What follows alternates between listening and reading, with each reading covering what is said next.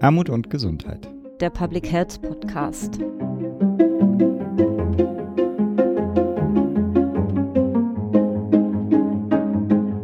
Herzlich willkommen zur inzwischen schon sechsten Episode des Podcasts Armut und Gesundheit, der Public Health Podcast. Heute sitzen wir wieder in neuer Konstellation zusammen. Für das Kongressteam heute mit dabei mein Kollege Julian Bollmann. Hallo Julian. Hallo. Und ich, mein Name ist Maren Janella und glücklicherweise auch wieder mit dabei unser Mitpodcaster Philipp Schunke. Hallo Philipp. Salut allerseits. Und erfreulicherweise auch haben wir wieder Gäste und zwar heute Mitglieder des Programmkomitees der frühen Hilfen. Und ich würde dich bitten, Julian, die Kolleginnen und Kollegen, die heute nicht da sind, einmal vorzustellen und dann die Kolleginnen, die heute mit uns am Tisch sitzen. Ja, also in unserem Programmkomitee zu den frühen Hilfen haben wir glücklicherweise vielfältige Expertise. Zum einen ist das der Jörg Backes vom Nationalen Zentrum Frühe Hilfen in der Bundeszentrale für gesundheitliche Aufklärung. Dann Christine Balzer aus dem Jugendamt in Friedrichshain-Kreuzberg. Da macht sie die Koordination der frühen Hilfen. Dann haben wir die Ulrike von Haldenwang, die im deutschen Hebammenverband e.V. die Familiengesundheit und Arbeit mit Menschen in belasteten Lebenslagen koordiniert und Professor Dr. Rainer Rossi, der Chefarzt in der Kinder- und Jugendmedizin im Vivantes Klinikum Neukölln ist. Und Professor Dr. Raimund Gene von der Berlin School of Public Health, wo er mittlerweile die Professur für Gesundheitsförderung und Prävention mit dem Schwerpunkt auf kommunale Ansätze hat. Und er war auch schon lange Professor für Kindergesundheit an der Hochschule Magdeburg-Stendal. Und was uns natürlich auch sehr freut, Mitinitiator des Kongresses Armut und Gesundheit vor 25 Jahren schon. Als letztes Mitglied, was ich noch vorstellen möchte, Martina Huxoll von Ahn, die die stellvertretende Leitung des Deutschen Kinderschutzbundes e.V. hat. Und ansonsten mit uns am Tisch. Ihr dürft euch gerne selber einmal vorstellen, direkt zu meiner Rechten. Ja, hallo, mein Name ist Stefanie Berwald. Ich bin Teammitglied von Gesundheit Berlin-Brandenburg, wo ja auch der Kongress Armut und Gesundheit angesiedelt ist und arbeite da in dem Projekt Foro.online. Das ist eine Austauschplattform speziell für Fachkräfte aus dem Bereich Gesundheitsförderung und Prävention und habe da den Schwerpunkt der frühen Hilfen inne. Schön. Katja. Gut, dann darf ich. Ja, mein Name ist Katja Brendel. Ich arbeite bei dem Jugendhilfeträger hier in Berlin Stützrad GmbH und habe seit nunmehr zwölf Jahren dort die Funktion der Landeskoordinatorin für das Freiwilligenangebot Welcome inne. Und freue mich sehr, dass wir diesen Podcast heute am Tag des Ehrenamts aufnehmen und hoffe, dass wir auf das Thema nachher dann auch noch zu sprechen kommen. Absolut, was für eine schöne Überleitung, das stimmt.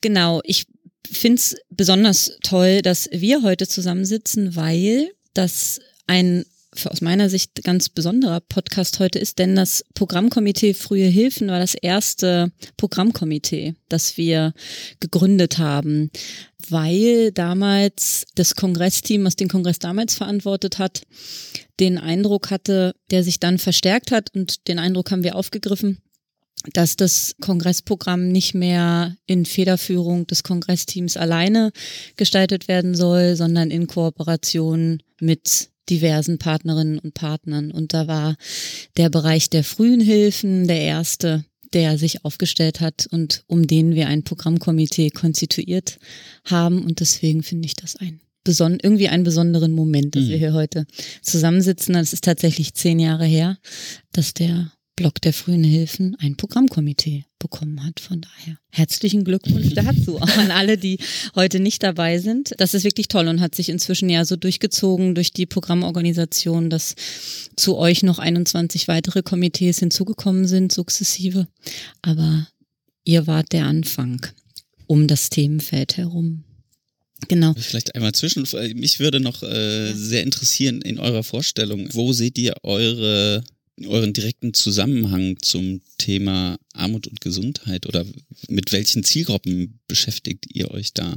So. Das ist eine tolle Frage, die gar nicht so nur mit einer Antwort beantwortet mhm. werden kann. Also zum einen schließt sich mit meiner Mitarbeit so ein Stück weit ein Kreis, weil als ich studiert habe, ich habe Sozialwissenschaften studiert, äh, habe ich meine Diplomarbeit zum Thema Armut und Stigmatisierung verfasst. Ach, spannend. Also vor vielen Jahren sozusagen war das schon mal ein Thema, mit dem ich mich sehr intensiv auseinandergesetzt habe und bin dann eher so auf Umwegen letztlich bei einem Jugendhilfeträger gelandet und dann wieder noch aufgrund unterschiedlicher Dinge, die so passiert sind in meinem privaten Leben, dann letztlich bei Welcome gelandet oder in der Verantwortung für dieses Angebot gelandet und finde aber, dass diese ganz unterschiedlichen Blickwinkel auf Leben in dieser Stadt einfach sehr, sehr viel miteinander zu tun haben und sich sehr gut ergänzen. Und mit dem Angebot, was ich verantworte, was wir als universelles Angebot bundesweit aufgestellt haben, also erstmal an alle Familien richten, Klammer auf, alle Familien mit einem Kind im ersten Lebensjahr, Klammer zu, haben wir natürlich aber die ganze Bandbreite von Gesellschaft und von daher äh, eben sowohl Familien, die jetzt sich selber vor Herausforderungen sehen oder sagen, sie haben mm, einen Bedarf nach Unterstützung, wo wir aber auch hingucken und sagen, ja, aber also der ist jetzt, besteht jetzt nicht darin, dass es ihnen irgendwie ökonomisch nicht gut ginge oder dass sie halt eine prekäre Lebenslage haben. Aber wir erleben auf der anderen Seite eben auch, dass durch diesen breiten, offenen Zugang wir durchaus viele Familien auch erreichen, wo auch eine sozialbezogene Benachteiligung eine große Rolle spielt im Leben. Und da kommt dann eben wieder ins Spiel, dass man immer gucken muss, was ist Ehrenamt, was ist Hauptamt, wie gehen wir damit um, was ist jetzt die passende Antwort auf die Frage, die diese Familie halt eben hat. Aber von daher ist einfach das ganze Leben drin. Und da sind natürlich auch Familien mit drin, wo Armut oder Gesundheitsherausforderungen eine Rolle spielen. Und von daher beobachte ich oder bin ich auch schon seit ich sozusagen in dem Feld arbeite, immer auf dem Kongress dabei und jetzt seit ein paar Jahren halt auch im Programmkomitee. Spannend, da würde ich gern später nochmal wirklich auch gerne dran anknüpfen wollen. Das Projekt Welcome und ja, quasi viele Initiativen sind ja sehr bewusst, sehr universell aufgestellt, also richten sich sehr bewusst an alle und nicht irgendwie zufällig, sondern ihr habt das sehr bewusst so konzipiert. Und da gibt's ja viel für und wider in den, in den Diskussionen. Ist das, ist das die richtige Vorgehensweise oder brauchst du nicht quasi zielgruppenadäquate Angebote? Das fände ich total gut, einfach als Gedankenstütze, wenn mhm. wir da nachher nochmal mal ein bisschen spezifischer drauf eingehen können, weil wir das in diversen Kontexten ja auch immer schon mal andiskutiert haben und ich einfach weiß, dass wir das gut diskutieren können. Das fände ich spannend. Und Steffi, wie siehst du das bei euch auf der Informationsplattform oder auf Info? Siehst du auch da, dass da irgendwie Kommunen oder Fachkräfte besonders oder auch vertreten sind, die sich mit diesem armuts- oder soziallagenbezogenen Thema beschäftigen? Auf jeden Fall. Also eigentlich kann man fast sagen, dass jeder Akteur aus den frühen Hilfen sich schon in diesem Themenfeld beschäftigt. Es ist ja auch praktisch das Ziel der frühen Hilfen. Also wir reden hier über ein Unterstützungsangebot für Familien mit Kindern von 0 bis 3 Jahren. Und wie Katja jetzt eben ja schon gemeint hatte, ist es ja ein Angebot eigentlich für alle Familien. Aber bei den frühen Hilfen ist es halt nochmal so, dass eigentlich verstärkt halt auf Familien geguckt wird, die in besonderen Lebenslagen sind. Also wo halt wirklich Unterstützung benötigt wird. Ist das jetzt, äh, dass sie halt keine finanzielle finanziellen Ressourcen haben, dass vielleicht auch eine Mehrlingsgeburt da war oder halt einfach nur Überforderung in der Familie herrscht und dementsprechend spricht das halt wirklich ein breites Band dieser Familien an. Ich bewege mich jetzt tatsächlich mit äh, meinem Projekt mehr auf der Metaebene. Also es ist tatsächlich so, dass ich, ich habe Gesundheitswissenschaften studiert und bin 2012 in die frühen Hilfen gekommen. Ich habe damals die Landeskoordination für die Familienhebamme Mecklenburg-Vorpommern übernommen für 18 Monate als Elternzeitvertreterin und bin zu einem Zeitpunkt in die frühen Hilfen gekommen, wo die praktisch in den Bundesländern gestartet haben. Also ab dem 01.01.2012 wurde ja das Bundeskinderschutzgesetz verabschiedet und damit startete die Bundesinitiative Frühe Hilfen. Und ich habe Ende 2012 damit angefangen, mit dem Familienhebammen zusammenzuarbeiten in Mecklenburg-Vorpommern. Und da war der ganze die ganze Struktur der frühen Hilfen eigentlich noch komplett im Aufbau. Ich habe das von Anfang an dann von der Seite mitbekommen. Jetzt bin ich seit fünf Jahren bei Foro und unterstütze eigentlich die Fachkräfte. Also wir schauen, wie arbeiten die Fachkräfte vor Ort, wie können wir ihre Arbeit unterstützen, wie können wir den Austausch bundesweit unterstützen. Und da hat jedes Netzwerk eigentlich auch seine verschiedensten Schwerpunkte. Also man muss sich das so vorstellen, dass kein Netzwerk der frühen Hilfen gleich weit ist also vom Aufbau und Ausbau her. Die einen fangen an, die anderen sind schon total weit, weil es sie schon seit Jahren gibt, weil die an Strukturen anschließen konnten, die es schon sehr, sehr lange gibt. Und die haben alle dieses Ziel, diese Familien zu unterstützen in diesen prekären Lebenslagen. Und unser Ziel ist es halt dann nochmal ihre Arbeit zu unterstützen und zu schauen, wie können wir da nochmal helfen. Das finde ich nochmal einen guten Anker, Steffi, nochmal auf die Frage einzugehen, die ich ähm, mit Katja schon ganz kurz andiskutiert hatte, nämlich der Aufhänger, dass die frühen Hilfen so aufgezogen wurden, wie sie aufgezogen wurden, war ja unter anderem, waren ja die Kinderschutzfälle, die auch in den Medien aufgegriffen wurden. Ich erinnere an Kevin in Bremen mhm. und so weiter, wo dann klar war, es braucht einfach eine Struktur, um dem begegnen zu können. Und damit haben die frühen Hilfen ja per se den Auftrag, sozusagen Kinderschutz vorzubeugen. Mhm. Und dann ist es aus meiner Wahrnehmung ein bisschen im Ausgestaltungsspielraum der Akteure, wie das konzeptionell aufbereitet wird und wie das dann umgesetzt wird. Dem entgegen oder in, in Ergänzung zu dem gibt's ja lange schon die Angebote der Frühförderung. So. Und die ja nochmal mit einer ganz anderen ähm, Haltung und mit einem anderen Ansatz aus meiner Sicht vorgehen. Ich will das gar nicht so in, in, den, in den Gegensatz stellen, aber die frühen Hilfen sind, sind ja einfach anders angetreten. So. Du darfst aber nicht vergessen, und, die frühen Hilfen gibt es ja genauso lange. Also die frühen Hilfen sind ja nicht mit dem 1.1.2012 mhm. entstanden. Mhm. Viele Netzwerke, die es gibt, die gibt es schon mhm. seit 2007. Dieses Format der Familienhebammen zum Beispiel gibt es mhm. schon seit den 80er Jahren. Das mhm. wissen die meisten gar nicht. Mhm. Also es ist ja nicht so, als ob das ni nichts Neues ist. Schwangerschaftsberatungsstellen gibt es wie lange? Ich habe keine Ahnung. Also mhm. ich bin mit Schwangerschaftsberatungsstellen praktisch aufgewachsen sozusagen mhm. ähm, im Gedankengut und es ist halt einfach nur so gewesen, dass dann halt durch diese Fälle, die dann halt damals passiert sind, entschieden werden musste, okay, wir müssen das mehr komprimieren. Wir müssen das mehr in den Vordergrund bringen. Wir müssen auch das mehr ins Gesetz bringen, dass da halt wirklich Verantwortung übernommen wird, weil der Kinderschutz einfach gemerkt wurde im Rahmen des Kinderschutzes, dass es nicht mehr ausreicht, weil die einfach Tertiär reingehen. Also die gehen praktisch erst rein, wenn das Kind schon in den Brunnen gefallen ist. Mhm. Und die frühen Hilfen haben dann halt für sich die Verantwortung übernommen, zu sagen, sie wollen diesen präventiven Ansatz nehmen. Also wirklich zu schauen, dass sie, bevor überhaupt irgendetwas passiert, in diese Familien hineingehen und diese Familien unterstützen, damit halt solche Fälle natürlich nicht mehr passieren.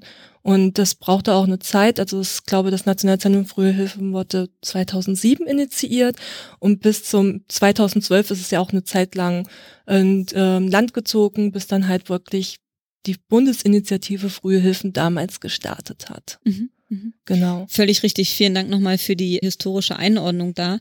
Ich habe nur in meiner Wahrnehmung den Eindruck, dass tatsächlich seit dem Kinderschutzgesetz und der nochmal anderen auch medialen Begleitung der frühen Hilfen und dem breiteren Ausrollen auch von solchen Ansätzen den Eindruck, dass genau bei vielen das erst ab dem Zeitpunkt so ins Bewusstsein kam und auch eine Diskussion losging und da würde ich gern nochmal anknüpfen, Katja, an die Frage, die ich vorhin schon gestellt habe, ein Ansatz los losgegangen ist, brauchst quasi eine, eine, einen Aufbau einer grundlegenden Struktur, die, die einfach präventiv wirksam wird, damit im besten Fall solche Kinderschutzfälle äh, nicht mehr entstehen.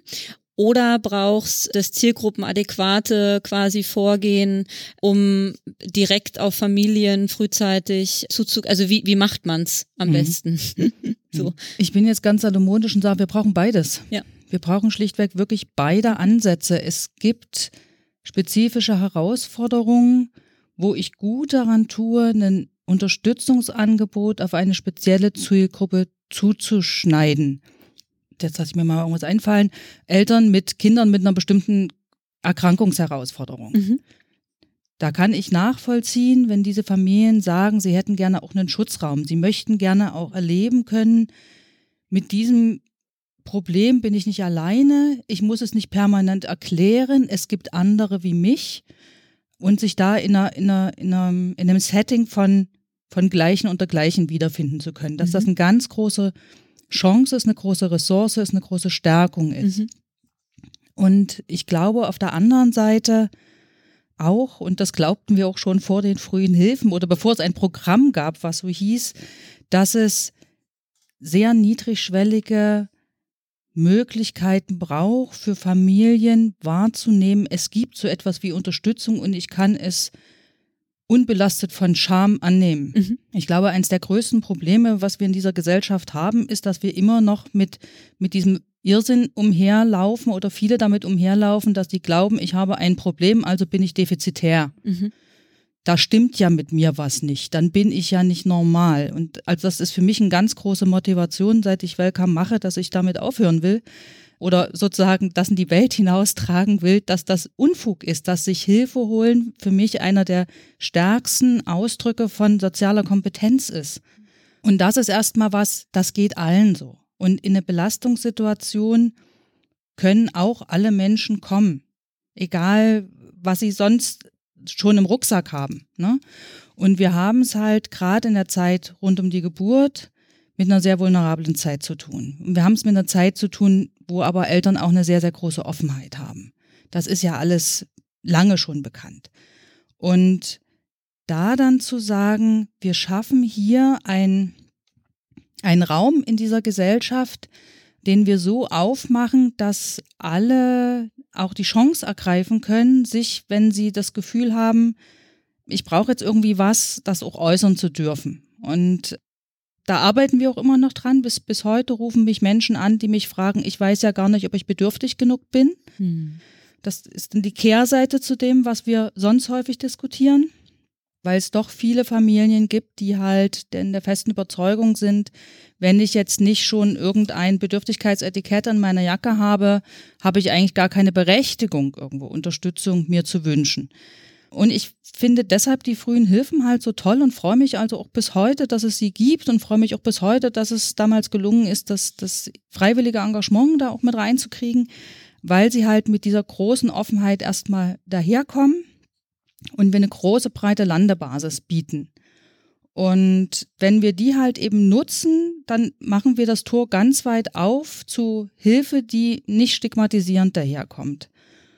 Und dann, dann geht's halt wieder ins Subjektive und dann geht's wieder ins Klein-Klein, weil dann müssen wir ja gucken, welche Vielfalt, welche Unterschiedlichkeit kommt da bei uns an.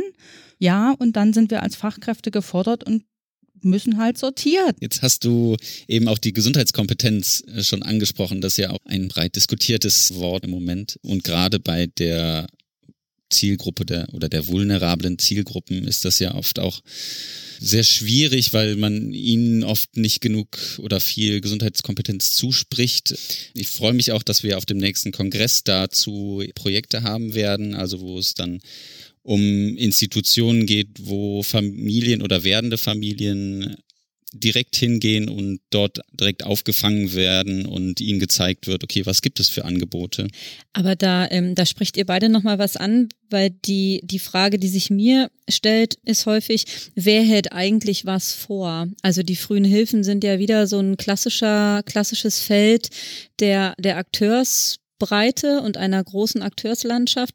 Und da tritt nochmal eine Besonderheit aus meiner Sicht in, den, in, in Kraft, die in den anderen Themenfeldern ein bisschen weniger eine Rolle spielt aus meiner Sicht. Zumindest ist es mir in den frühen Hilfen am präsentesten. Und das finde ich am Tag des Ehrenamtes auch nochmal besonders gut zu besprechen, nämlich genau diese Kooperation zwischen Ehrenamt und professionell Tätigen in diesem Feld. Katja, das fände ich spannend und Steffi natürlich auch gerne eine Ergänzung dazu dass ihr vielleicht da nochmal sagt, ich nehme da schon wirklich ein Spannungsfeld wahr. Ja, es, es gibt auch da wieder sozusagen ein, eine, eine Bandbreite von möglichen Antworten. Unsere, unsere Haltung ist ganz klar und das versuchen wir auch, soweit es sozusagen in unserer Macht ist, so, so zu leben und so umzusetzen bundesweit. Ehrenamt ist immer ein Add-on. Mhm. Ehrenamt gehört nicht irgendwo hin als Ersatz für Fachkräfte. Also Unsere Welcome-Standorte sind bundesweit alle an Familienbildungsstätten, an Jugendhilfeträger etc. pp, auch an Schwangerenberatungsstellen. Das finde ich ganz toll, weil auf die kommen wir nachher hoffentlich auch noch zu sprechen, äh, angedockt. Und niemand von den Akteuren sozusagen hätte auch nur ein Interesse daran, dass dann künftig freiwillig Engagierte die mal für länger, mal für kürzer sozusagen in unseren Settings sich beteiligen, irgendetwas von der Arbeit übernimmt, die die, die Hauptkräfte, die, die Wortfindungsstörung. Hauptamtlichen? Die Hauptamtlichen, ja, ich suchte das Wort Fachkräfte. Ja. Ähm, ansonsten leisten. Und das ist der eine Punkt. Der zweite Punkt, der noch eigentlich viel wesentlicher ist, jemand, der in seiner Freizeit losgeht und sagt, ich habe da noch eine Ressource und ich habe da Spaß dran, ich kann irgendwie Familien gut leiden, ich bin auch hinlänglich neugierig und habe Lust darauf, immer wieder neu in Beziehungen mich zu stürzen der tut das in seiner Freizeit. Das heißt, das muss auch irgendwas sein, was genauso viel Spaß macht wie mit der Freundin einen Kaffee trinken oder ins Kino gehen oder joggen gehen oder so. Also das ist ja das, was ich ansonsten in meiner Freizeit möglicherweise tue. Es ist halt Leidenschaft dahinter nochmal. Also ich würde es tatsächlich auch so ein bisschen mit Leidenschaft, weil das ist da die Leidenschaft dahinter, dass ich jemandem helfen möchte. Genau. Genau, also es ist eine, eine, eine, starke Motivation, aus der heraus sie dann kommen und sagen, sie wollen hier gerne mitmachen, sie wollen sich gerne engagieren. Und es gilt sie aber dennoch vor Überforderungssituationen zu schützen. Denn wenn ich eine Ehrenamtliche in eine Familie schicke mit einer Gewaltproblematik beispielsweise und sie kommt dahin und hat ja sozusagen keine professionelle Handlungskompetenz an der Stelle, dann ist das für sie eine ganz schreckliche Situation. Sie fühlt sich ohnmächtig, sie kann nicht wirksam werden in ihrem Handeln und die Familie kriegt aber auch nicht das, was sie wirklich braucht. Also sozusagen, wir haben dann eine Lose-Lose-Situation. Und das ist was, was wir nicht wollen. Was wir wollen, ist eine Win-Win-Situation und in den meisten Fällen schaffen wir die dann auch. Das heißt, eine Familie kriegt eine zusätzliche Ressource, die kriegen Zeit geschenkt, die kriegen jemanden, der kommt und sich an diesem neuen Menschen mitfreut, was, was Familien heute ganz oft nicht haben, weil die Großeltern halt vielleicht nicht ums Eck leben und diese Rolle nicht so ausleben können. Und was in Zeiten von ich google mal eher, als dass ich mit jemandem spreche, was ganz Großartiges ist, wenn dann so jemand analog vorbeikommt und sagt, Mensch, guck mal, das hat Fritz letzte Woche noch nicht gekonnt, das kann er jetzt, ist doch mhm. super und ich finde, seit ich heute zur Tür reingekommen bin, hat er auch gar nicht so viel geweint, wie du sonst, was er sonst immer tut. Das ist also ein, ein echt Riesengeschenk, was, was sie machen und das können Freiwillige wunderbar tun. Ähm, und eben die Zeitressource zur freien Verfügung. Und das ist immer wieder spannend, dann zu hören, was machen Familien, wenn sie mal Zeit geschenkt kriegen. Aber das ähm, ja, führt jetzt vielleicht noch ein bisschen weit. Also Freiwillige können auf bestimmte Sachen, die die Familien uns immer wieder nennen, weshalb sie sich melden, Zeitmangel, Erschöpfung, mhm. fehlende Netzwerke, Ratlosigkeit, Überforderungssituationen gut re reagieren. Mhm.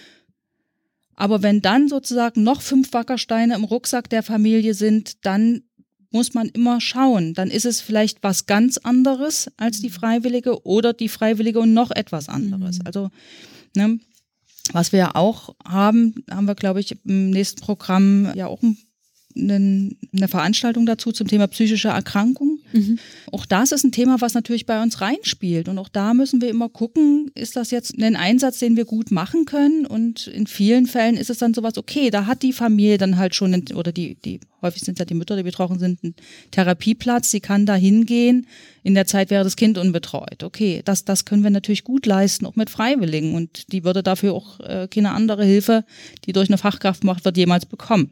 Da stehen ja Familien dann eben doch oft alleine da und müssen auf ihre eigenen sozialen Netzwerke zurückgreifen. Und wenn die aber nicht da sind, dann ist es halt ein Problem. Und diese Lücke versuchen wir einfach zu schließen passt sich auch ganz gut an diesen, ich weiß nicht, ob du es am Anfang einmal angesprochen hattest, aber diese, auch die Gefahr der Armut oder die größere Beeinträchtigung für Alleinerziehende, die ja dadurch aufgefangen werden muss, auch ein Thema, was am ersten Kongress mit aufgegriffen worden Absolut, genau. Das war eins der, der erste Kongress 1995 hatte drei Schwerpunktthemen und eins davon war das, war die Frage, wie es den alleinerziehenden Müttern mhm. in Deutschland geht. Und sogar heute noch ein Thema. Genau. Zehn Jahre später. Ja. 25, 25 Jahre später. Ja. ja. aber die frühen Hilfen gibt es doch erst seit zehn Jahren ja. beim Kongress, richtig, oder? Ja, aber das Thema ist also wichtig als, und ja, nach wie vor. Als Programmkomitee ja. gibt es das seit zehn Jahren. Ja, aber ne, das ist ja sozusagen in der, in der Lebenssituation dann einfach mitbegründet, dass ich besondere Herausforderungen habe, wenn ich 24 Stunden, sieben Tage die Woche zuständig bin, habe ich natürlich jedes Problem, was eine normale Familie hat, letztlich doppelt, weil es fällt ja auf mich allein zurück. Mhm. So, ich bin einfach pausenlos zuständig, mhm. wenn ich nicht irgendwo anders her Unterstützung kriege. Da kommt dann halt der Partner nicht, wo ich sagen kann, hier dein Kind. Ich will ja nicht immer nur die Frustrationsrolle hier spielen über unseren fehlenden gesellschaftlichen Fortschritt, aber ich meine, die Thematik alleinerziehender Menschen ist ja nun wirklich auch keine, keine neue. Insofern ist es natürlich, wäre es natürlich schon schön, wenn wir mehr Fortschritte zu verzeichnen hätten, äh, eigentlich in den letzten zwei, 300 Jahren, aber auch äh, umso mehr natürlich dann irgendwie äh, seit 10 oder auch 25 Jahren. Aber ja. es ist ja auf der anderen Seite schön, auch zeigen zu können auf dem Kongress, was es für Positivbeispiele gibt, äh, die genau da einhaken. Also es passiert ja was ähm, durch verschiedenste Initiativen. Der Optimismus beauftragt. Ja, es, es, es, es ist halt wie bei, wie bei vielen Themen, und da ist jetzt egal, ob wir sozusagen auf, auf Nutzergruppen, auf Themen oder auf Akteure gucken, wer schafft es in der Gesellschaft genügend Power sozusagen aufzubauen für seine Anliegen. Und da darf man ja ich meine, dass wir seit 25 Jahren den Kongress machen zum Thema Armut und Gesundheit, zeigt ja auch schon, dass da Luft nach oben ist, bis Ja. wir uns mal Ja. Man ja, darf halt auch nicht vergessen, gemacht haben. die Gesellschaft wandelt sich ja auch jedes Mal. Also man hat eigentlich so das Gefühl, dass man alle paar Jahre wieder neu anfängt, weil auf einmal andere Grundlagen wieder da sind. Also zu meiner Zeit, als ich Kind war, ich bin auch mit einer alleinerziehenden Mutter aufgewachsen, aber ich hatte Tante, Onkel, Oma und Opa. Ich war auch Schlüsselkind, also Schulschlüsselkind. Das war für mich total easy. Schule war gleich neben der Wohnung. Ich musste nur über die Straße. Das war überhaupt kein Problem. Heute ist das was ganz anderes. Also ich würde jetzt als alleinerziehende Mutter mein Kind hier in Berlin nicht gerade so mit dem Schlüssel alleine losziehen lassen, wenn das dann noch 10, 15 Minuten oder was weiß ich mit der U-Bahn fahren müsste. Wobei ich das auch schon oft gesehen habe, dass das natürlich geht. Also es ist ja, es ist halt wie man sich so ein bisschen auch einstellt und wie man sich vielleicht auch ein bisschen traut und wo man dann halt auch Unterstützung bekommt. Und es gibt halt einfach Personen oder Alleinerziehende, die schaffen das ganz gut und es gibt halt einfach welche, die wirklich Unterstützung brauchen, die dann, dann halt auf solche Angebote wie Ehrenamt und frühe Hilfen dann auch zurückgreifen können. Was ich gerade nochmal merke, das finde ich einfach total spannend, auch Philipp bei deiner Nachfrage nochmal und dem Frust quasi, der ja deutlich wurde in deiner Frage, hey, 25 Jahre und A&G und 10 Jahre frühe Hilfen und so wenig hat sich bewegt. Natürlich ähm, sagt unser Optimismusbeauftragte, dass ja trotzdem unheimlich viel passiert ist. Ich finde es deshalb also ich merke auch eine, eine gewisse Frustration, die sich auch aus dem speist, dass unter anderem seit Kinderschutzgesetz ich den Eindruck habe, dass die frühen Hilfen, wenn man sie quasi vergleicht mit, mit anderen Handlungsfeldern und Geldern auch, die investiert werden in die verschiedenen Bereiche, sind die frühen Hilfen immer noch einer der Bereiche, wo jeder nachvollziehen kann, warum da besonders investiert wird. Also ich glaube, niemand würde dem Satz, Kinder sind unsere Zukunft, wenn man früh beginnt, dann kumulieren sich Risiken nicht und so widersprechen. Von daher glaube ich, braucht es wenig Lobby in diese Phase zu investieren. Und irgendwie trotzdem ist mein Eindruck, ähm, ist man in der Situation, in der man ist. Und da finde ich, ist ein ganz wesentlicher Punkt, den wir gerade besprochen haben, aus meiner Sicht die, die Akteursvielfalt und auch die, die Kooperation, die manchmal und dann aber auch wieder nicht gut gelingt zwischen, äh, zwischen Ehrenamtlichen, die in dem Bereich unterwegs sind und, und auch Fachkräften.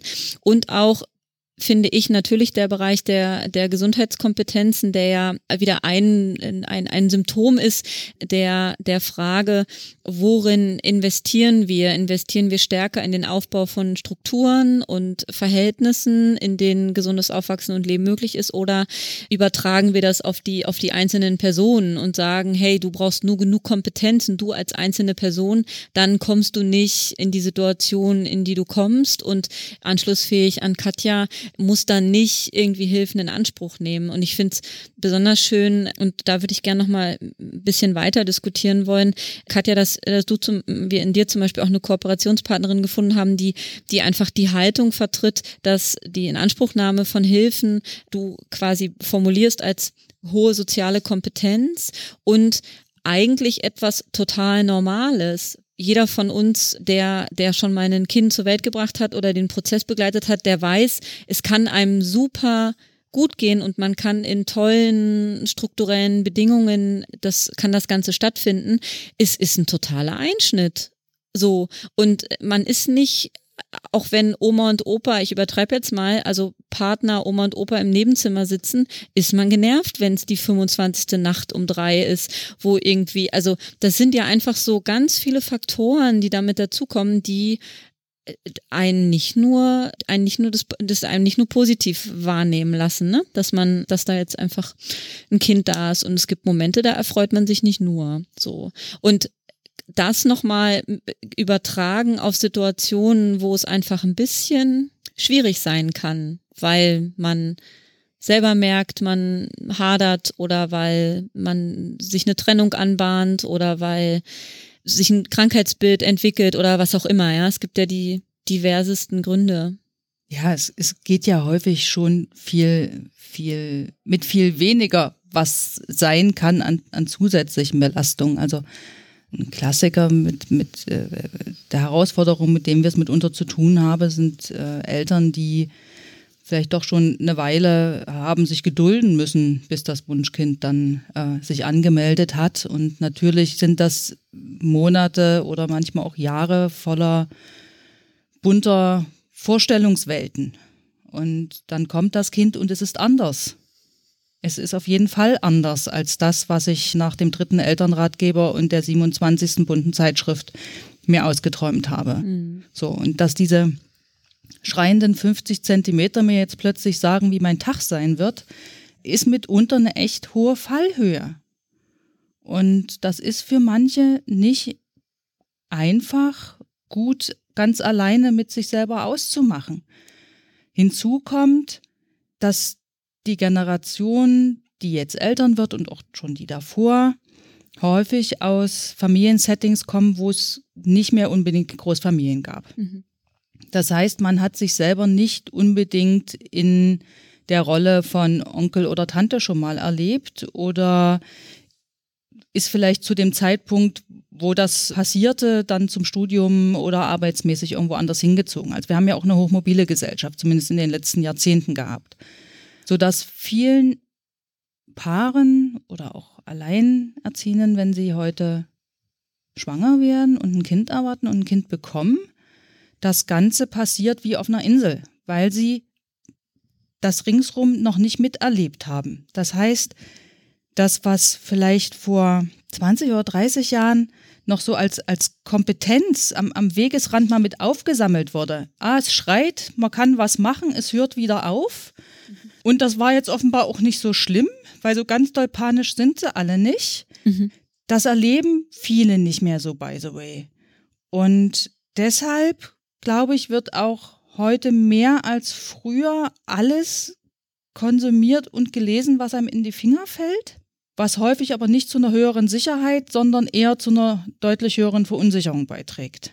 Aber man muss ja auch dazu sagen, da wird ja auch einiges schön geredet. Also man spricht ja auch nicht Klartext. Also wenn man mal Bücher in die Hand kriegt, wo dann eine Mutter sich einfach mal über das Muttersein beschwert, ist das ja gleich so ein Tabuthema in der Gesellschaft, ein riesengroßer Aufschrei. Wie kann sie nur sagen, dass das Kind einfach gerade nervt. Man muss es einfach mal so sagen. Es nervt gerade und sie kann gerade nicht und würde es am liebsten. Ich fand das so schön. Ich war mal bei einer Fachveranstaltung, da hat auch eine ähm, Sozialarbeiterin Referat gehalten und die hat dann irgendwann mal gemeint, ich habe drei Kinder. Ich liebe meine drei Kinder, aber ich habe manchmal diese Momente, wo ich sie gerne wie Moses einfach in den Weidenkorb an die Nachbarstür auflegen möchte. Ich fand das so ein schönes Bild und es war so erfrischend einfach. Und ich finde gerade das, gerade, wir haben dieses einfach nicht mehr, diese Gesellschaft vor 20, 30 Jahren mit den Großfamilien, wo man mhm. das lernt.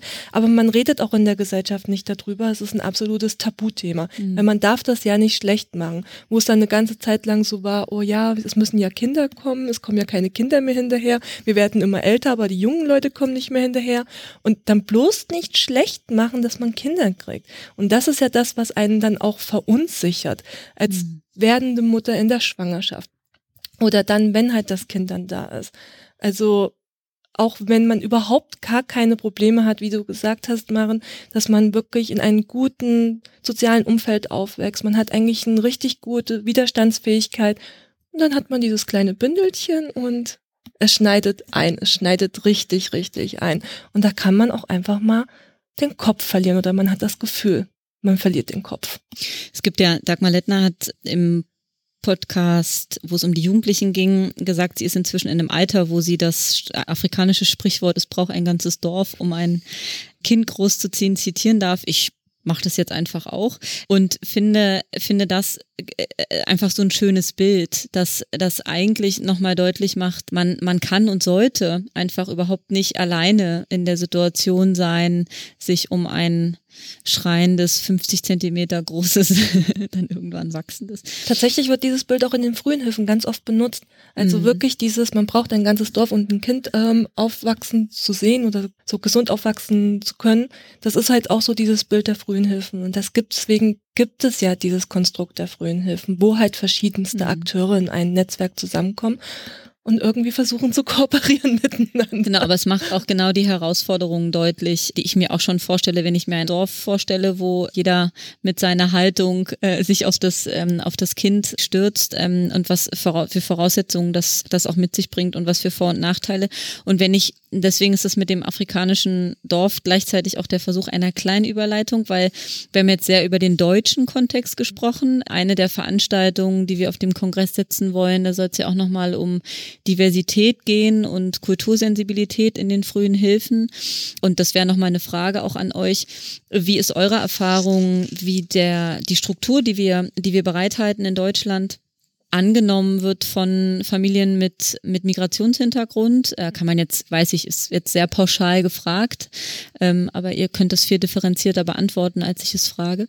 Also die frühen Hilfen sind an sich recht konservativ, aber stehen natürlich für alle Familien offen.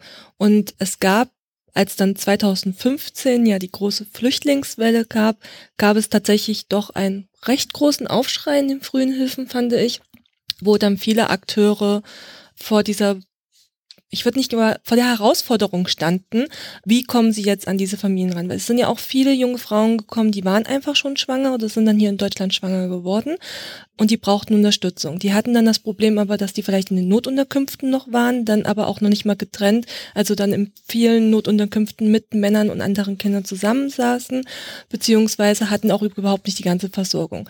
Da gab es das Problem, okay, wie kriegen wir denn jetzt diese jungen Frauen so an diese Strukturen heran, dass die gut versorgt werden. Dann kommt das nächste Problem hin, dass dieser viel Unwissen auch ist über das deutsche Gesundheitssystem. Wenn ich nicht weiß, was ich für Möglichkeiten habe, wo ich hingehen kann, mache ich natürlich auch nichts. Kann mich ja auch nicht bewegen, also ich kann keinen Schritt nach vorne machen. Dementsprechend hat dann halt die einzelnen Institutionen, ähm, ich glaube Pro Familia, Caritas, also alle, die halt mit Hebammen und Familienhebammen zusammenarbeiten oder Familiengesundheits- und Kinderkrankenpflegerinnen, haben dann halt Modelle aufgebaut und finanziert auch, wo es die Möglichkeit gab, dass die Hebammen vor Ort gegangen sind, um die Leute aufzuklären. Und dann fängt es erstmal an, wenn du dann vor Ort bist. Du hast dann erstmal das Problem mit der Sprachbarriere. Dann musst du vielleicht noch einen Dolmetscher suchen, der dir dann nochmal dabei unterstützt.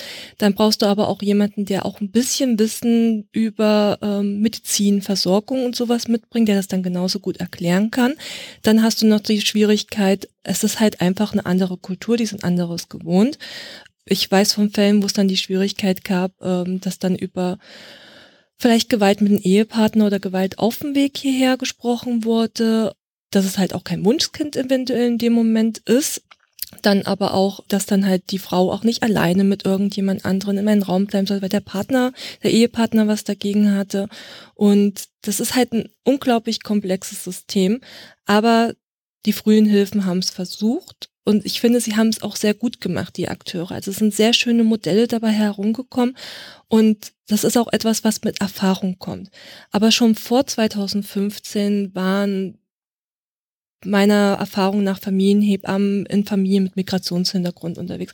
Es gibt auch einige Familienhebammen, die bringen diesen Migrationshintergrund mit.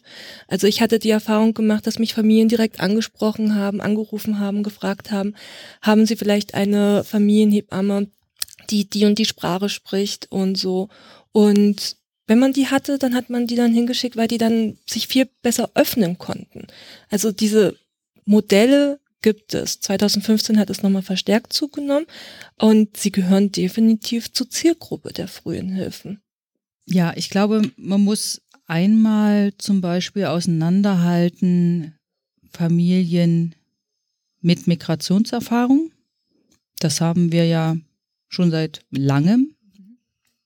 Und die Familien sind mehr oder weniger gut integriert, haben mehr oder weniger gut Zugang gefunden zu dieser Gesellschaft. Da gibt es sicherlich nach wie vor auch große Unterschiede zwischen den einzelnen Communities. Wenn ich auf unsere berlinweiten Zahlen für Welcome jetzt einfach schaue, kann ich sagen, wir erreichen, seit wir hier arbeiten in der Stadt, immer ungefähr ein Drittel der Familien, die wir unterstützen, haben einen Migrationshintergrund. Natürlich sind da eine ganze Menge Menschen dabei, die aufgrund von Arbeit auch aus dem europäischen Ausland nach Berlin gezogen sind. Das sind dann sicherlich nicht die, die wir zwingend immer meinen, wenn wir uns als Fachkräfte darüber unterhalten, dass wir Familien mit Migrationshintergrund erreichen wollen. Bei denen, die wir dann da häufig eher meinen, also unsere länger ansässigen ähm, Communities aus dem türkisch-arabischen Raum zum Beispiel oder die vietnamesische Community oder die große russische Community, die man in Berlin haben, äh, haben wir da sehr, sehr unterschiedliche Erfahrungen damit gemacht. Natürlich haben sie alle die Möglichkeit, wie gesagt, Tor groß weit offen, wie es genutzt wird. Und ich glaube, an der Stelle kommt sehr, sehr stark ins Spiel, und das ist vielleicht das, was du sagst mit dieser Akteursvielfalt, dass wir immer noch Luft nach oben haben, die frühen Hilfen dahin zu entwickeln, was sie sein sollen, nämlich ein diverses Netz. Also ich, ich, ich glaube, keines der, der Angebote, die wir in diesem Feld haben, ist das Ei des Kolumbus, mhm. sondern wirklich stark sind sie nur gemeinsam mhm. und wirklich stark und tragfähig werden sie nur dadurch, wenn wir immer wieder neu ausloten, wo sind unsere Anschlussfähigkeiten mhm. und habe ich mich so aufgestellt, dass ich gut anschlussfähig bin und ist mein Know-how sozusagen um über die Angebote um mich rum, über die die mitarbeiten an dem gemeinsamen so gut, dass ich gut auch weiterreichen kann. Und ich glaube, da geht es wirklich viel um Haltung, sich als ein Baustein in einem Gesamtsystem zu verstehen und sich da immer wieder neu fit zu machen, weil ja, es ist auch eine sich immer wieder wandelnde Landschaft. Die Landschaft ist größer als das, was über die, die Bundesstiftung Frühe Hilfen gefördert wird. Gott sei Dank ist sie größer als das, was darüber gefördert wird. Ansonsten wäre sie deutlich löchrig. Was aber auch wiederum heißt, wir haben dort auch Bausteine, die nicht unbedingt nachhaltig finanziert sind. Und natürlich dann immer die Gefahr, dass sich irgendwo mhm. Löcher auftun. Das mhm. ist so ein bisschen wie, wie durchs Hochmoor laufen manchmal. Mhm. Und das Zweite ist, was man, glaube ich, davon ein bisschen auch absetzen muss, das ist das, was äh, Steffi gerade sagte, die Situation, die wir nach der großen Flüchtlingsbewegung gehabt mhm. haben. Und das ist, glaube ich, eine Herausforderung gesellschaftlicher Art, die auch deutlich größer ist als das Themenfeld der frühen Hilfen. Mhm. Und wo es, glaube ich, gut gewesen ist, dass viele unterschiedliche Akteure, durchaus auch Akteure, die auch in den frühen Hilfen aktiv sind, sich dann aufgemacht haben, gesagt haben, okay, hier gibt es eine neue große Herausforderung, lasst uns gucken, was braucht es jetzt hier. Und da sind ja viele neue Angebote mhm. auch entstanden oder Angebote modifiziert worden. Mhm. Und auch das sozusagen muss im Nachgang wieder geguckt werden, was davon ist dauerhaft sinnvoll zu erhalten, was davon hat sich in, in einer Zeitperspektive irgendwann dann auch vielleicht hoffentlich mal äh, überflüssig gemacht. Also hoffentlich werden wir irgendwann genug Wohnungen haben, so dass alle diese Menschen nicht mehr in Unterkünften leben müssen, sondern eine eigene Wohnung haben können und, ähm, und hoffentlich haben wir dann genug Manpower unterschiedlichster Art, ihnen gut Brücken zu bauen in unsere Regelsysteme, die ja erstmal nicht immer nur schlecht sind. Mhm. Aber mhm. wo es eben an der Stelle auch häufig wieder an der individuellen Begleitung fehlt, dort anzukommen. Mhm. Das schon. Und ich finde gerade, dass sich das sogar noch weiterentwickelt hat. Also vor allen Dingen die frühen Hilfen. Es fing damit an, okay, wir müssen jetzt erstmal diese Frauen auffangen. Und ähm, jetzt mittlerweile gibt es so Modellprojekte, die sind dann von diesen Schwangerschaftswochenbett im ersten Lebensjahr weggegangen und sind jetzt schon im Kita-Bereich rein, so dass mhm. wir sagen, okay, auch im Kita-Bereich haben wir Familien mit Sprachbarriere. Da gibt es ehrenamtliche Sprachmittler mittlerweile, die da eingerichtet wurden. Und das ist einfach wunderbar, weil dann werden wirklich die, alle Setting-Ansätze der Familien nach und nach wirklich unterstützend aufgebaut und geguckt, wie kann man da nochmal ähm, reingehen, weil auch viele Familien, die jetzt vielleicht mit älteren Kindern, die jetzt wirklich schon in die ähm, Kita gehen können, kennen teilweise das System der Kita überhaupt nicht. Und das muss denen ja auch erstmal erklärt werden, das muss dann erstmal gezeigt werden, dass es diese Möglichkeit gibt, dieser Kinderbetreuung.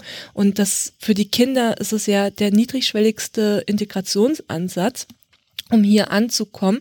Und wenn die Kinder hier ankommen, kommen auch irgendwann die Eltern hier an. Also die nehmen ja auch viel dann von den Kindern mit. Das ist ja so ein gegenseitiges Lernen und sich auffangen. Dann in dem Fall. Und da muss man dann halt dann auch gucken, dass man diese Ansätze bedient und nicht vergisst. Sorry, ich hätte viel früher fragen müssen. Wie werden denn die verschiedenen Leistungsbereiche abgegrenzt? Also frühe Hilfen, ist das Jugendhilfe, äh, Hebammenbetreuung, diese verschiedenen Bereiche, werden die einfach allein vom Alter getrennt oder wie äh, gestaltet Genau, das? das ist das Alter. Also es ist frühe Hilfen, bedeutet einfach, hier werden Familien unterstützt mit Kindern von 0 bis 3 Jahren. Und dann gibt es in den frühen Hilfen nochmal Angebote, die jetzt nur für Kinder bis zum ersten Lebensjahr gelten. Das sind zum Beispiel Familienhebammen oder Familiengesundheits- und Kinderkrankenpflegern. Ähm, es gibt teilweise auch Kommunen, die jetzt sagen, okay, die Familiengesundheits- und Kinderkrankenpfleger, weil die einfach nochmal die Lebenswälder der Kindergesundheit äh, nochmal besser geschult sind, die dürfen bis zum zweiten oder dritten Lebensjahr drinnen bleiben. Das ist sehr, sehr unterschiedlich. Und die Netzwerke Frühe Hilfen bauen sich auch entsprechend auf. Und durch die Historie ist es tatsächlich so, dass es aber auch Netzwerke gibt, die gleich den Kinderschutz mit inbegriffen haben. Und dann geht das Lebensalter wieder bis zum sechsten Lebensjahr. Wobei man ja auch sehen muss, die Projekte und gerade aus diesem präventiven Gedanken heraus setzen ja auch schon vor dem nullten Lebensjahr an, also bei den werdenden Familien Genau. auch schon. Das fängt ja schon mit den Schwangerschaftsberatungsstellen an. Also in dem Moment, wo eine junge Frau schwanger wird, klingt jetzt doof, fällt sie in das System der frühen Hilfen oder kann sie die Angebote der frühen Hilfen nutzen. Und das fängt dann halt damit an, dass der erste Schritt vielleicht auch einfach mal ist, in die Schwangerschaftsberatungsstelle zu gehen. Tatsächlich ist das auch der niedrigschwelligste Schritt. Entweder die Hebamme oder die Schwangerschaftsberatungsstelle. Weil dann hat man jemanden, mit dem kann man sich erstmal unterhalten. Und wenn man sich mit dieser Person dann gut versteht, hat man auch, kann man mit dieser Person auch Themen besprechen, die vielleicht ein bisschen intimer sind und kann da wirklich die Hilfe aussprechen, wie wir es ja auch wollen, wo sie vielleicht andersweitig eher Hemmungen hätten, sage ich mal so. Als Ergänzung dazu, da wird es auch eine Veranstaltung auf dem Kongress zu geben, zu der, zu der Frage, wie Schwangerschaftsberatungsstellen als Zugang der frühen Hilfen gerade dastehen und ähm, ausgebaut oder weiterentwickelt werden, werden könnten. Was ich auch noch als Ergänzung, es wird auch noch eine Veranstaltung geben auf dem Kongress zu der Frage, ähm, wie Partizipation und Empowerment in den frühen Hilfen bislang umgesetzt wird, am, am, an einem am Berliner Beispiel der Bildungssenatsverwaltung und der Netzwerke, die über sie konstituiert wurden. Das finde ich auch nochmal spannend. Wir haben zwar am Anfang da schon ein bisschen zu gesprochen, haben dann aber viel ähm, auch so ein bisschen aus Fachkräfteperspektive den Blick äh, auf die Familien, auf die Familien gerichtet. Und das finde ich gerade auch nochmal spannend mit Blick zum Beispiel auf verschiedene kulturelle Hintergründe, die ich mitbringe, wie einfach Beteiligung stattfinden kann dieser Familien auch im Aufbau der, der Netzwerkstrukturen und in dem Aufrechterhalten. Also jemand, der zum Beispiel mal Nutzende war, einer, einer Welcome-Struktur und sich dann gegebenenfalls irgendwann selber als, als äh, Welcome-Ehrenamtlicher einbringt, das ist natürlich großartig. Also wenn sowas äh, gelingt und das gelingt euch ja. Das, Oder auch andersrum. oder auch andersrum, genau, genau. Das ist, das ist natürlich dann toll, dass, dass einfach die, die, die, die Systeme ähm, auch von den, von den Nutzenden mit, ähm, mit unterstützt und getragen und weiterentwickelt werden. Und das ist ja Empowerment pur, wenn das, ähm, wenn das gelingt und ich den Eindruck bekomme, ich entwickle darüber auch Stärke. Mhm. Wobei man halt auch Empowerment oder auch Partizipation ja auch viel kleinteiliger denken kann. Also ne, natürlich ist das auch bei uns häufiger Thema und letztlich sind wir, neu, sind wir dann auch im Diskurs dahin gekommen, ja letztlich sozusagen ist die niedrigste Stufe dessen, dass wenn die Familie sich meldet, wir sagen, was hätten sie denn gern? Also wirklich und das ernst meinen. Mhm. Und also häufig sozusagen haben wir sehr große Begriffe, ähm, wo ich denke, da können wir manchmal schon ein bisschen einfach die wieder runterbrechen und mal wieder auf den Boden holen dessen, worum, worum geht's denn jetzt eigentlich gerade. Ne? Und wenn wir das so machen, werden wir feststellen, dass wir in vielen Angeboten doch auch schon eine ganze Menge Partizipation leben. Wir hätten es nur mitunter nicht zwingend mit so einem ganz großen Wort versehen, sondern es ist einfach da und es ist in der, in der, in der DNA ja zum ganzen Teil auch der Akteure eingeschrieben. Und zwar, wenn ich mich in die bunte Landschaft äh, stelle und sie mir angucke, würde ich das bei ganz, ganz vielen so sagen, das sehe ich da. Ein schönes Beispiel für ein, ähm, eine Veranstaltung, die wir darstellen wollen äh, zu Diversity, wo der ähm, wo die Frage ist, Anspruch und Wirklichkeit in den frühen Hilfen, wo es um die Beteiligung von Müttern oder Familien mit motorischen und sensorischen Einschränkungen Mhm. geht, also ne, die ganz viel Bedürfnisse haben, dann in diesen Bereichen. Aber man kann es ja auch nochmal runterschlagen. Also wenn wir jetzt einfach mal wirklich Familien, die jetzt vielleicht keine Beeinträchtigung oder sowas haben, Zugang zu diesen Familien zu bekommen und diese zu beteiligen, ist auch immer ein Akt in den frühen Hilfen. Kann man halt einfach nicht anders sagen. Also das Ziel jeglicher frühe Hilfenakteure oder dieses Netzwerk ist, die Familien mit einzubeziehen, weil wir müssen ja wissen, was brauchen die Familien, damit wir sie überhaupt unterstützen können. Katja hat es jetzt eben ja schon gesagt gehabt, niedrigschwellige Fragen sind da am besten, um halt auch die frühen Hilfen vor Ort mitzugestalten tatsächlich. Leider ist es halt meistens so, dass dann meistens die Zielgruppe ist, denen es vielleicht nicht ganz so schlecht geht, also nicht die klassische vulnerable Zielgruppe, die wir eigentlich von den frühen Hilfen erreichen wollen, sondern man kennt das ja auch so ein bisschen so Akademikerfamilien oder sowas, die auch mal Unterstützung benötigen, ist wirklich genauso. Das sind halt auch diejenigen, die dann offener sind, beim auch mal dabei zu helfen, das vielleicht auszubauen und zu verbessern. Aber an die Familien, wo wir eigentlich ran wollen, die sind halt schwer zu erreichen. Und dann kommt halt nochmal die Komplexität dazu, dass wir natürlich auch Familien haben mit dieser Beeinträchtigung, wie du es eben schon gesagt hattest, wo wir auch wieder mit anderen Akteursträngen vielleicht arbeiten müssen. Und da fängt es halt an. Man muss halt auch erstmal gucken, wer ist denn da mein Partner? Mit dem kann ich mich da austauschen? Wen kann ich da kontaktieren?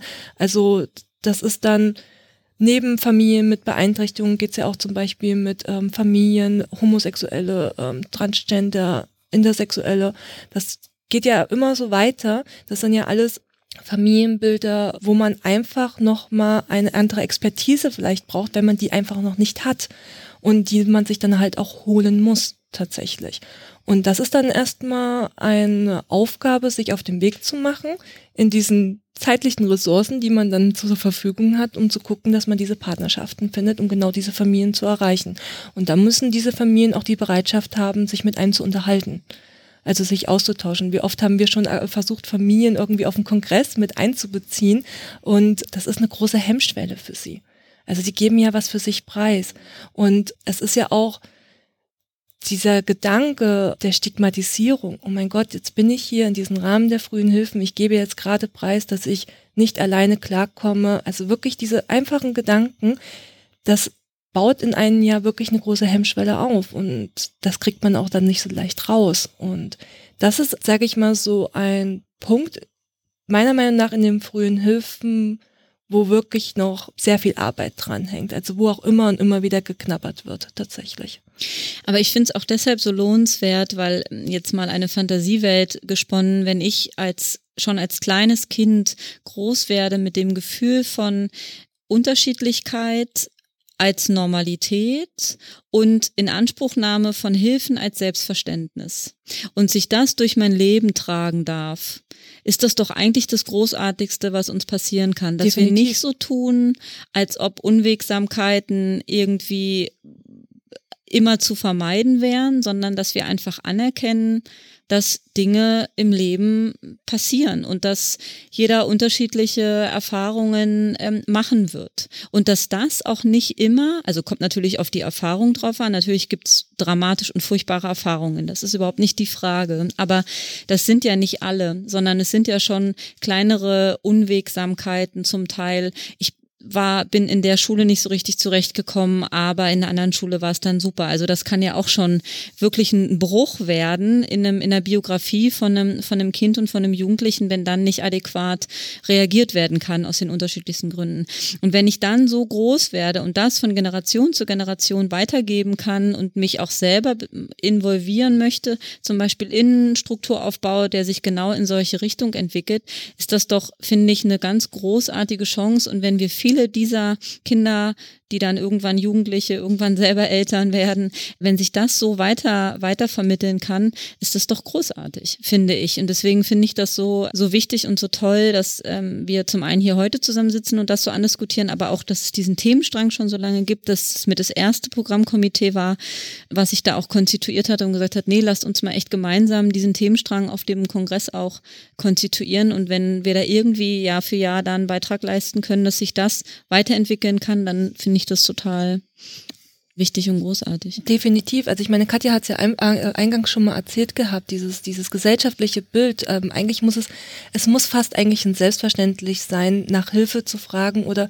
es muss auch ein Selbstverständlich sein, dass ein Kind mit Beeinträchtigung in der Kita ist und mit den anderen Kindern spielen kann und dass es halt auch tatsächlich die Möglichkeit hat, an allen jeglichen Freizeitbeschäftigungen teilzunehmen und dass dann der Übergang von Kita zu Schule fließend ist. Also ich bin mit meiner Kita-Gruppe auch in die erste Klasse gegangen. Da sammeln sich Freundschaften und es wird ein normales Bild, sage ich mal so. Es klingt total schlimm, aber ein normales Bild.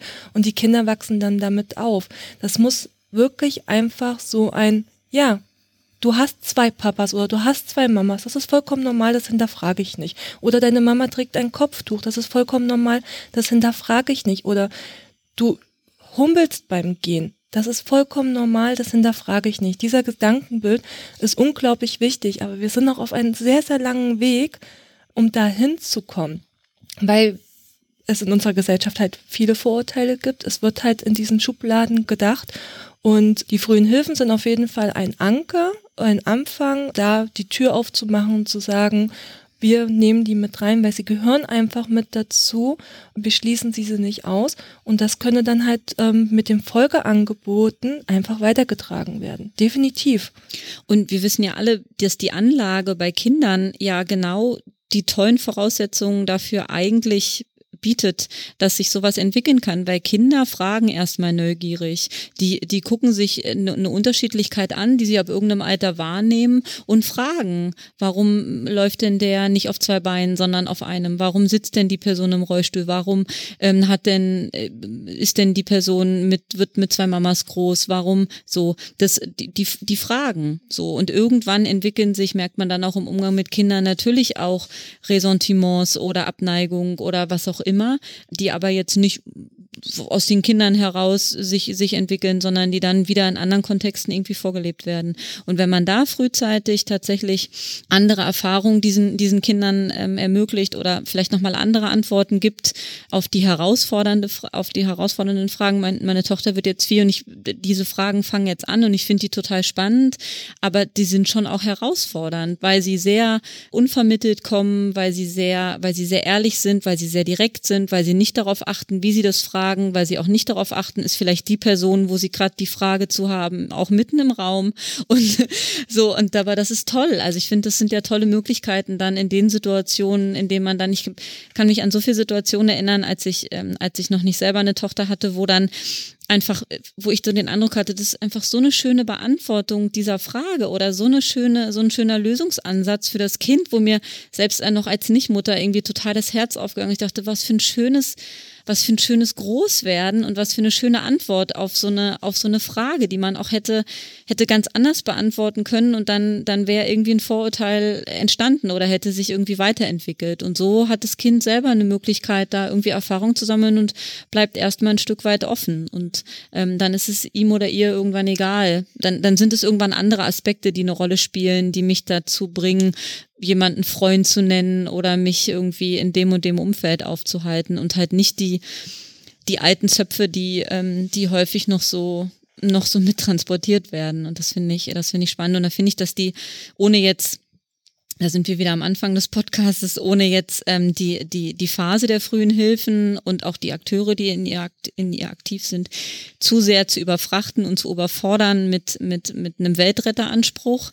Aber nicht viel weniger ist es, finde ich, weil es einfach so eine, weil es so eine vulnerable Phase ist und weil's, weil, weil da so viele Möglichkeiten aus meiner Sicht auch, ähm, auch drinstecken und so viele tolle Partner, mhm. die es gestalten. Ja, die, die Riesenchance sozusagen ist einfach die wahnsinnig große Offenheit, die wir in diesem Zeitfenster haben. Und da kann man noch viel mehr tolle Ideen haben, was da alles noch geschehen kann, mhm. als das, was wir jetzt schon, schon machen. Also von daher freue ich mich auch, dass es halt wieder einen eigenen Bereich sozusagen ja im Kongress einnimmt und hoffe, dass da auch nochmal ganz spannende Diskussionen ablaufen und vielleicht auch nochmal neue Ideen, neue Perspektiven kommen. Also man kann ja dann auch, auch weiterdenken. Ne? Also wenn wir jetzt den Kongress angucken, wir haben ja verschiedene Themenfelder, die frühen Hilfen und dann verschiedene andere. Mhm. Und wo ich halt schon auch die letzten Jahre manchmal gedacht habe, Mensch, also im eigenen Themenfeld, im eigenen Handlungsfeld ist so viel Spannendes. eigentlich würde ich aber auch ganz gerne mhm. mal über den Tellerrand hinaus gucken. Und also das wäre so auch was, was ich mir in der Perspektive für einen Kongress mal noch wünsche, mhm. dass wir, dass wir da noch mehr eben gucken, wo sind dann auch nochmal Überlappungen oder Schnittmengen oder wo tangieren sich Sachen miteinander und da vielleicht nochmal schaffen, Quervernetzungen irgendwie zu schaffen, ohne dass ich es jetzt schon ganz konkret mhm. mhm. wüsste, wie es gehen kann.